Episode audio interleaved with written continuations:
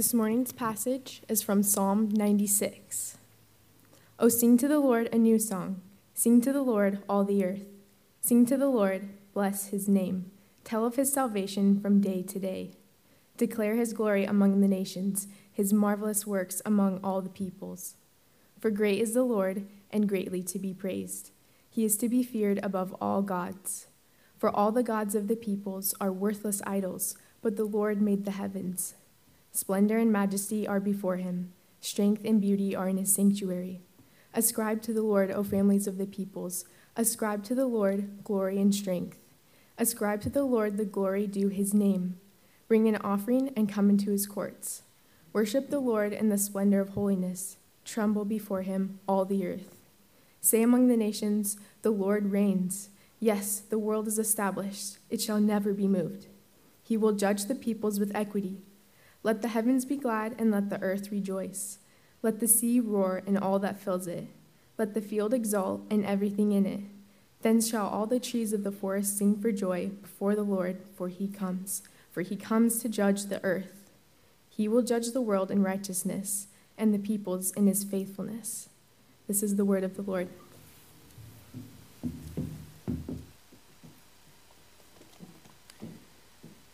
Let's pray. Father, this morning we come to you with hearts full of gratitude for your word. Father, we, we come expectant. Father, we desire to hear from, from you. So, Father, I pray that you would speak to us this morning. Father, give me boldness. Father, give me clarity. I ask that you would keep me from error. Father, I pray that the uh, trouble that I feel in my heart, that you would calm it. Father, I pray that uh, you'd give me the wisdom to say things that are right and true and good. And Father, may all of this bring glory to you. And Father, I pray that. Uh, that your word would find good soil in our hearts this morning. Father, we want to see it spring to life and bear fruit in our homes and marriages and at work and in our neighborhoods. Father, we want to see you do a work of spiritual renewal among us. So, Father, I pray that you would do that. Do that work in our hearts this morning. Father, we ask all of these things in the name of your Son and for his glory. Amen. You may be seated.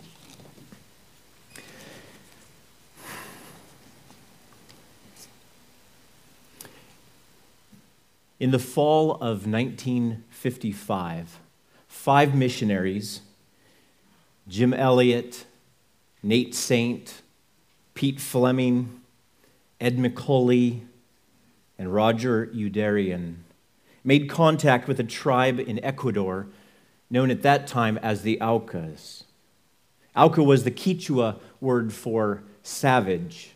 The actual name of the tribe was Waorani, which just meant the people.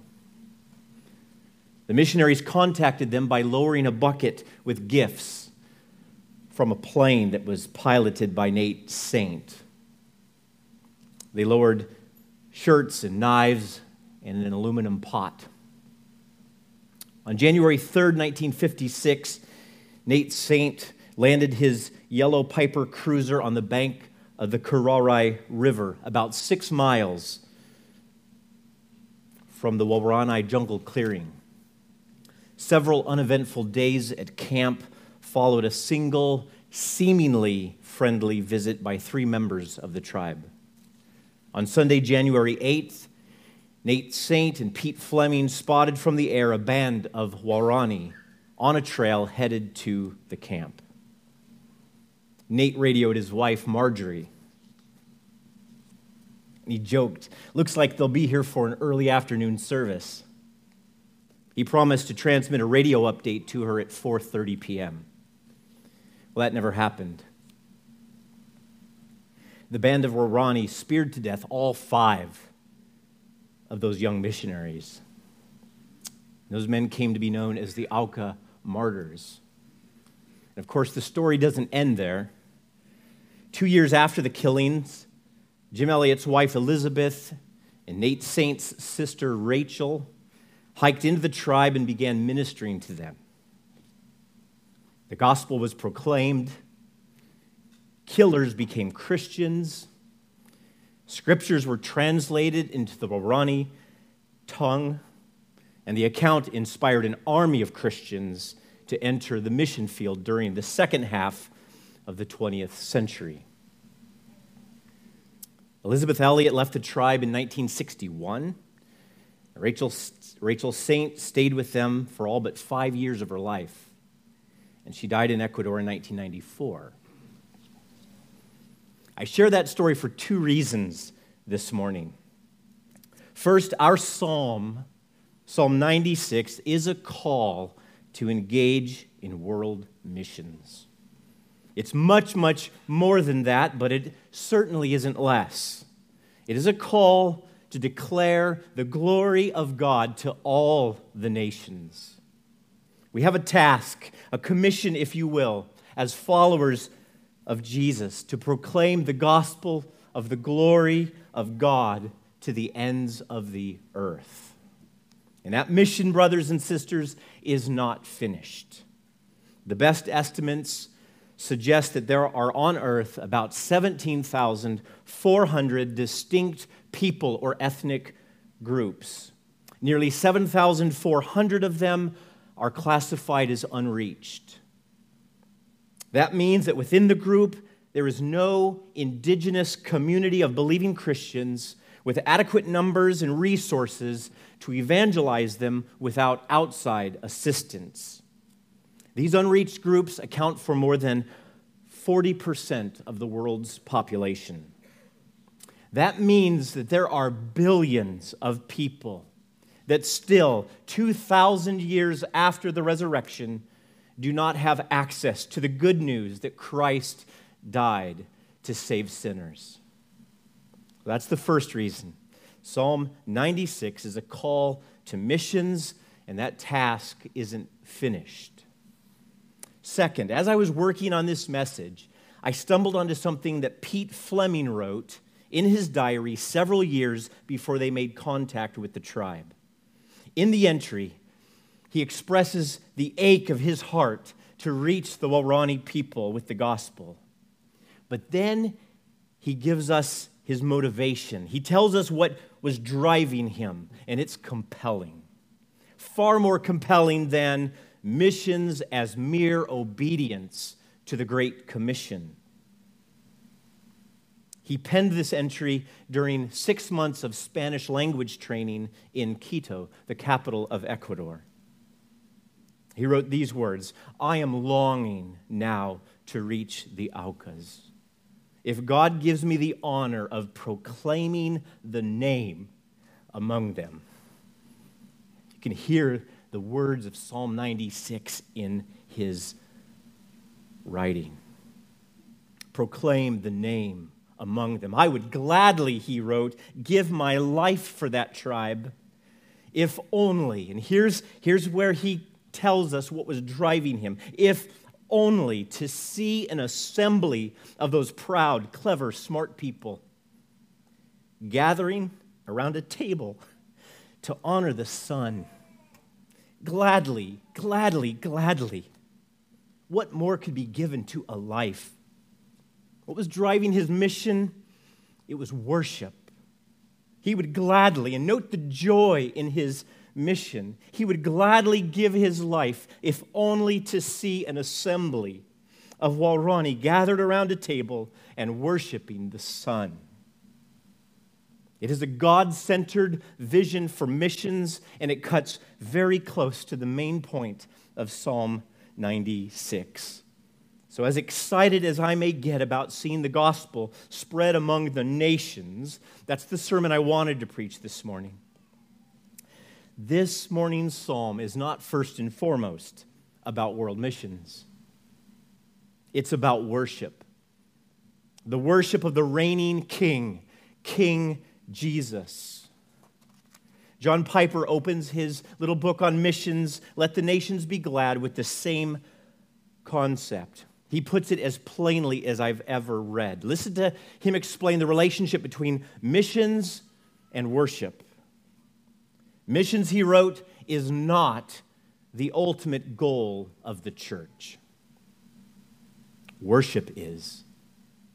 Missions exists because worship doesn't. Worship is ultimate, not missions, because God is ultimate, not man. When this age is over and the countless millions of the redeemed fall on their faces before the throne of God, missions will be no more. It is a temporary necessity, but worship abides forever. Worship, therefore, is the fuel and the goal of missions. It's the goal of missions because in missions, we simply aim to bring the nations into the white hot enjoyment of God's glory. That is what the 96th Psalm is about. But worship is also the fuel of missions. Passion for God in worship precedes the offer of God in preaching. You can't commend what you don't cherish.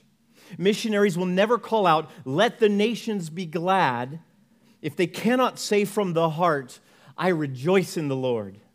I will be glad and exult in you. I will sing praise to your name, O Most High. Missions begins and ends in worship. When the flame of worship burns with the heat of God's true worth, the light of missions will shine to the darkest peoples on the earth. We mustn't forget that as we work through this morning's passage. So open your Bibles to Psalm chapter 96. And I think you'll find that seeing the whole passage on a page will be more helpful than the one verse at a time on the screen. Psalm 96 is a song of praise. It has been called a grand missionary hymn. It is likely that King David wrote this song. We read in 1 Chronicles 16 that David appointed a song to celebrate the return of the Ark of the Covenant to Jerusalem. You guys remember the scene.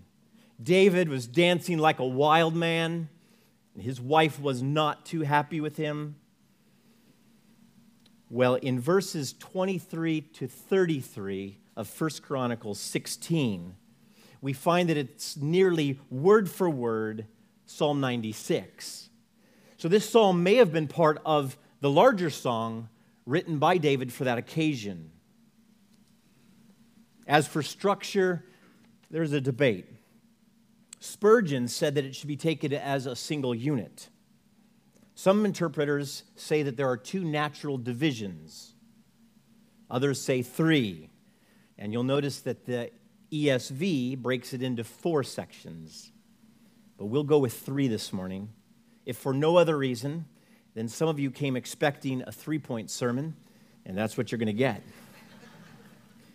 the first division is found in verses 1 through 6, and it is a call to worship the Lord because he is great. That is, he is majestic and strong and beautiful, and therefore we must worship him.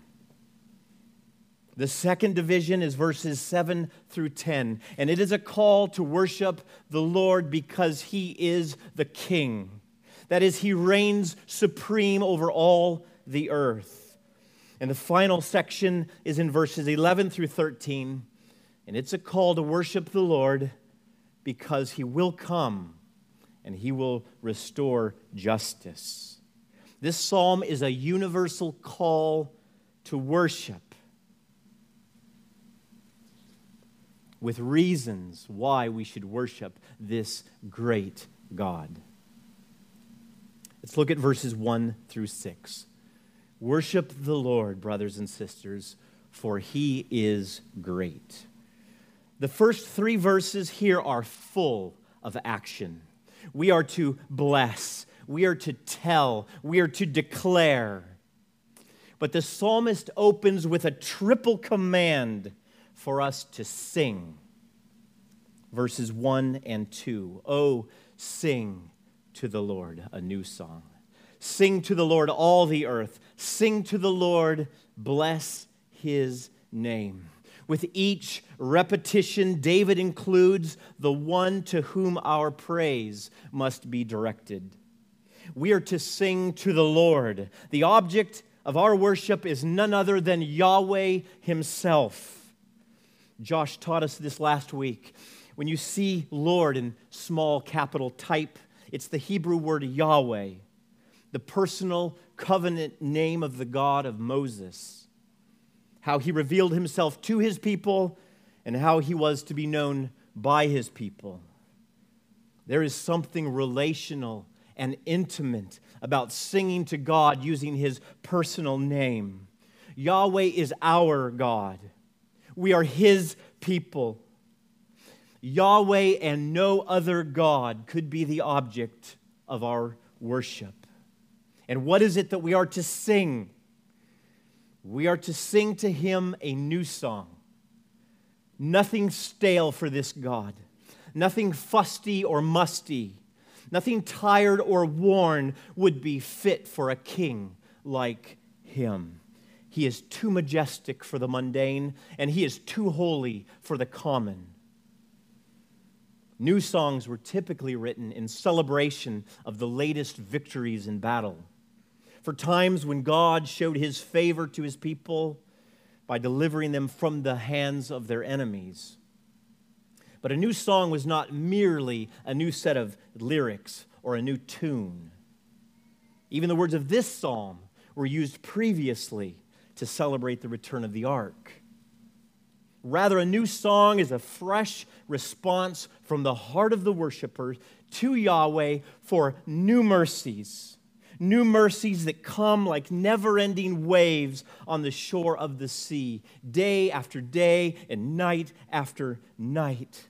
The steadfast love of our God never ceases. His mercies never come to an end. They are new every morning. Great is his faithfulness. The object of our worship then is Yahweh. And the content of our worship, that is our praise, is a new song, a fresh response to the endless displays of God's goodness to us. In the second half of verse 2, David makes a shift. He goes from the vertical to the horizontal, from Yahweh to the nations verses 2 and 3 tell of his salvation from day to day. Declare his glory among the nations, his marvelous, works among all the peoples. The worship to which you and I are called is to proclaim the greatness of God to the world. People of God, declare his glory to the nations.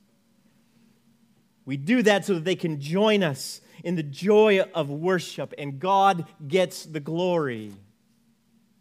Tell them how He saves. Help them see that His marvelous works are awesome and worthy of praise. The word tell in verse 2 is translated into the Greek with the same New Testament as evangelize or proclaim the good news or the gospel. It's impossible to miss the connection here to evangelism and missions. What the psalmist calls God's salvation in verse 2, he refers to as God's glory and his marvelous works in verse 3. Charles Spurgeon preached it like this God's salvation is his glory. The word of the gospel glorifies him, and this should be published far and wide to the remotest nations of the earth have known it. To go further, we are to proclaim this good news, verse 2 says, from day to day. That is, it is to always be upon our lips. And this is fitting because this good news never grows old. Other news, said an English Puritan, other news delights us only at the first hearing. But the good news of our redemption is sweet from day to day. In the words of Martin Luther, Christ is now as fresh unto me as if he had shed his blood but this very hour. Declare the glory of God among the nations. But why? Why worship in a way that offers new songs to him and that enlists new worshipers for him from among the nations? Answer because Yahweh is great. Verses 4 through 6. For great is the Lord, and greatly to be praised. He is to be feared above all gods, for all the gods of the peoples are worthless idols, but the Lord made the heavens. Splendor and majesty are before him, strength and beauty are in his sanctuary. I cannot do better with this than the Prince of Preachers. Our God is no petty deity, presiding as the heathen imagined their gods to do over, over some one nation or one department of nature. Jehovah is great in power and dominion. He is great in mind and act. Nothing mean or narrow can be found in him or in his acts. In all things, he is infinite. Praise should be proportionate to its object. Therefore, let it be infinite when rendered unto the Lord. We cannot praise him too much, too often, too zealously, too carefully, or too joyfully. He deserves that nothing in his worship belittle, but all the honor rendered unto him should be given in largeness of heart, with the utmost zeal for his glory. The other so called gods of the people, they're worthless but not our God. Crafted by human hands, their gods have eyes, but they can't see, ears, but they can't hear. They have arms, but they have no strength or ability to save. What a joke when compared to the Almighty who spoke this universe into existence. Idols are nothing. Our God, however, is great, and therefore worship him. All of creation, from subatomic particles to supernovas, testify to the greatness of our Creator. The heavens declare the glory of God. The scriptures also declare his greatness from cover to cover. For the Lord your God is God of gods and Lord of lords, the great, the mighty, and the awesome God. Deuteronomy 10. For the Lord, the Most High, is to be feared, a great king over all the earth. Psalm 47. There is none like you, O Lord. You are great, and your name is great in might. Jeremiah 10. And that's our first point. Worship the Lord because he is great and therefore greatly to be praised. Point number two worship the Lord because he is king. He reigns supremely over all things. Verse 7 Ascribe to the Lord, O families of the people. Ascribe to the Lord glory and strength. Ascribe to the Lord the glory due his name. The first section began with a triple command to sing to the Lord. The second begins with a triple command to ascribe or to give glory to Yahweh. To ascribe glory to the Lord is to acknowledge and to delight in and to praise and to proclaim his perfections. It is, in the words of the old confession, to proclaim that God is but one living and true God. He is infinite in being and in perfection. His essence cannot be comprehended by any but Himself. He is a most pure spirit. He alone has immortality, dwelling in the light which no man can approach unto. He is immutable. He changes not. He is immense, eternal, incomprehensible, almighty, every way infinite, most holy, most wise, most free, most absolute. This God is amazing. And the confession goes on. He works all things according to the counsel of His will. For His own glory, He is most loving, He is gracious, He is merciful, He is long suffering, He is abundant in goodness and truth forgiving iniquity, transgression, and sin. He is the rewarder of them that diligently seek him. He is most just and terrible in his judgments. He hates all sin, and he will be by no means clear the guilty. And that description, is beautiful as it may be, but scratches the surface of the perfections of our God. To delight in these excellencies, and to praise him for them and to proclaim them is to ascribe glory to our God. But our worship is not merely lip service. Verse 8 we must bring an offering and come into his courts. What is more fitting for entering the presence of a king than to bring an offering? Well, this reference is curious. The doors to the tabernacle and the temple were closed to Gentiles. The very nations being addressed here, they were unclean. And the full meaning of this would not come until centuries later. The author of the book of Hebrews explains. But when Christ appeared as a high priest of the good things that have come, then through the greater and more perfect tent, not made with hands, that is, not of this creation. He entered once for all into the holy places, not by means of the blood of goats and calves, but by the means of his own blood, thus securing eternal redemption. Hebrews 9. And what about those offerings? Well, a few chapters later, he tells us, through him then, let us continually offer up a sacrifice of praise to God. That is the fruit of lips that acknowledge his name.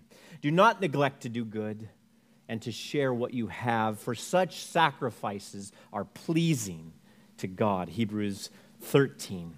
It is through Christ, then, that we have access to the presence of God, unlike the Gentiles in the tabernacle and the temple. And we ought not, as Spurgeon said, to come empty handed into the presence of our God enjoined as we are to present ourselves and all that we have as a reasonable service unto Him. Verse 9 Worship the Lord in the splendor of holiness, tremble before Him all the earth. Say among the nations, The Lord reigns. Yes, the world is established, it shall never be moved. He will judge the peoples with equity. We are called to worship in the splendor of God's holiness.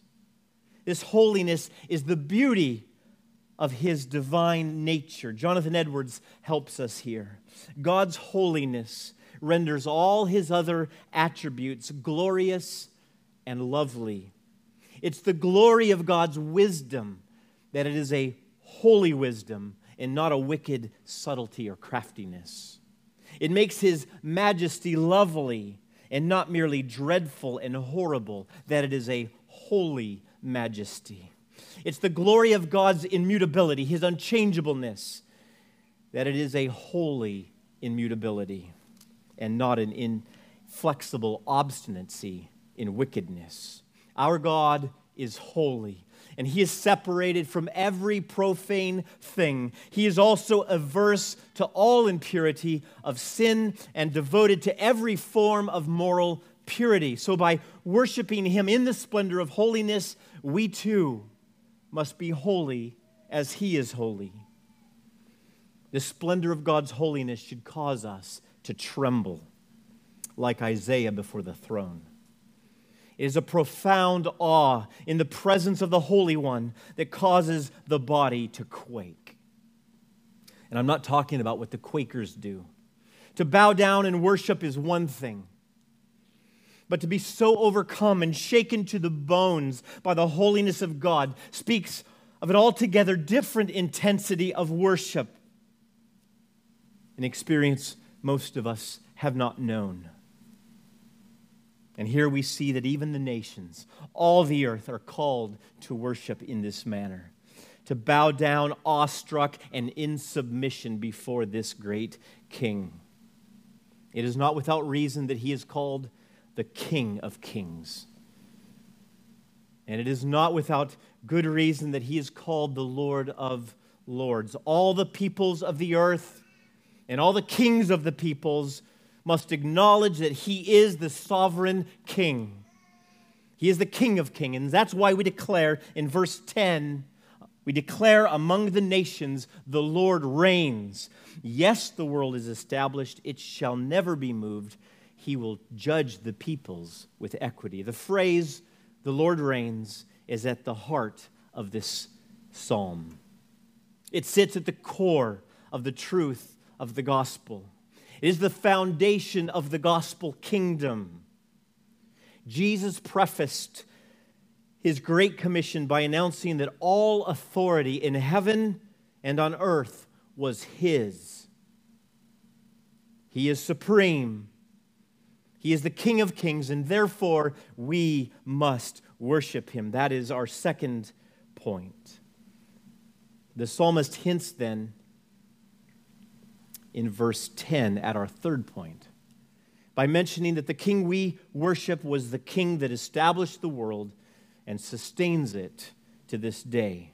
That is, unless the sovereign, unless he sovereignly wills otherwise, the world cannot be shaken. As the right of a sovereign over his subjects, he will judge. And as the way of a good sovereign, he will judge justly that is, he will restore justice. So, point one, worship the Lord because he is great. Point two, worship the Lord because he is king. And now, verses 11 through 13. Let's worship the Lord because he will come and he will restore justice. Let the heavens be glad and let the earth rejoice. Let the sea roar and all that fills it. Let the field exult and everything in it. Then shall all the trees of the forest sing for joy before the Lord. For, and mark that word, for, because he comes. For he comes to judge the earth. He will judge the world in righteousness and the peoples in faithfulness. The scene here is of a worldwide celebration. And why? Because the Lord will come. If we learn nothing else from this passage, let it be known that true joy, true, true joy that results in worship and rejoicing and singing like we see creation doing, cannot be known apart from the presence of God commenting on this passage, John Calvin went so far as to say it is impossible to experience the slightest measure of true joy as long as we have not seen the face of God. Those words alone, He comes, should cause our hearts to leap within us. That is our only hope in this life. But the sentence didn't end there, did it? The Lord will come and he will judge the world in righteousness. The worldwide worship that sprang from these words, the text says, brought gladness and rejoicing and exulting and singing for joy. But that is not the normal response to hearing about judgment, is it? The thought of judgment usually inspires fear in us not joy. So, what's happening here in this psalm? Well, in this psalm and in the psalms in general, judging the world in righteousness means that things that are now out of order will be set in order. They will be made right. Chaos will be brought to an end, and order will be restored. Hence, the rejoicing. That is why we rejoice, because the King is coming to set things right. The picture here is of all of creation rejoicing at the coming of this King. It is a worldwide celebration. From the heavens to the earth to the depths of the sea and everything in between, all of creation rejoicing at his coming. The reason for all this joy is because the king is going to set it free. He's going to make things right. He will come and he will restore justice. Creation, no longer tainted by the curse, will be the springboard for impassioned worship. For the creation was subjected to futility, wrote Paul to the Romans not willingly, but because of him who subjected it in hope that the creation itself will be set free from its bondage to corruption and obtain the freedom of the glory of the children of God. The whole creation has been groaning together in the pains of childbirth until now. And not only the creation, but we ourselves, who have the first fruits of the Spirit we groan inwardly as we wait eagerly for the adoption as sons, the redemption of our bodies. For in this hope we were saved. Jesus also used the image of a worshiping creation. As he came near to Jerusalem on what we call Palm Sunday, a multitude of his disciples began to rejoice and praise God with a loud voice for all the mighty works that they had seen. They were worshiping the King. Blessed is the King who comes in the name of the Lord. Peace in heaven and glory in the highest. Oh, but some of the Pharisees in the crowd said to Jesus, Teacher, rebuke your disciples. And what was his answer? I tell you, if these were silent, the very stones would cry out. Well, in Psalm 96, it's not just boulders, but all of creation cries out in worship to the King who will come to finally and forever restore justice. So, as we bring this to a close, I want to make sure that we have not lost sight of the main point of Psalm 96. This psalm is a universal call for us to worship. It is a call for the people of God to worship King Jesus. It calls us to sing a new song to him. It calls us to bless his name. It calls us to ascribe glory to him. And it is a call to tremble before him, before his splendor and his majesty. It is also a call for the people of God to rally other worshipers from among all the peoples and usher them into his sanctuary, that is, into his presence, into the presence of the Almighty to worship. Let us tell, there's that word, let us tell our neighbors and the nations that the Lord saves. Let us declare his glory to the ends of the earth.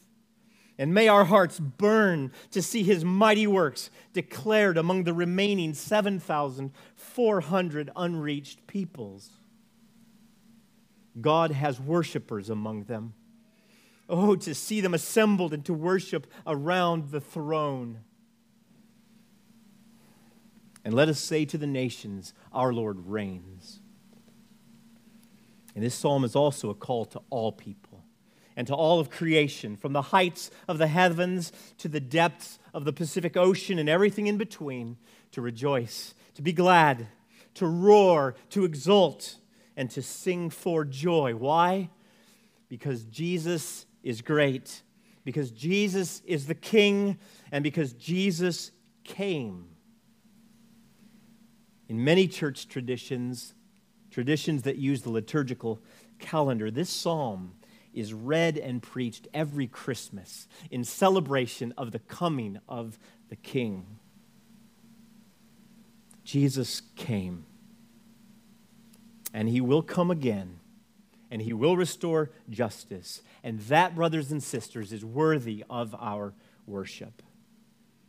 I believe that if we were to get this main point right, if the worship of King Jesus became the defining desire and drive of our very existence, well, evangelism and world missions would be little more than a joyful call of one unworthy worshiper to an unworthy fellow human to come and drink, to taste and see for themselves the greatness and the beauty of our King.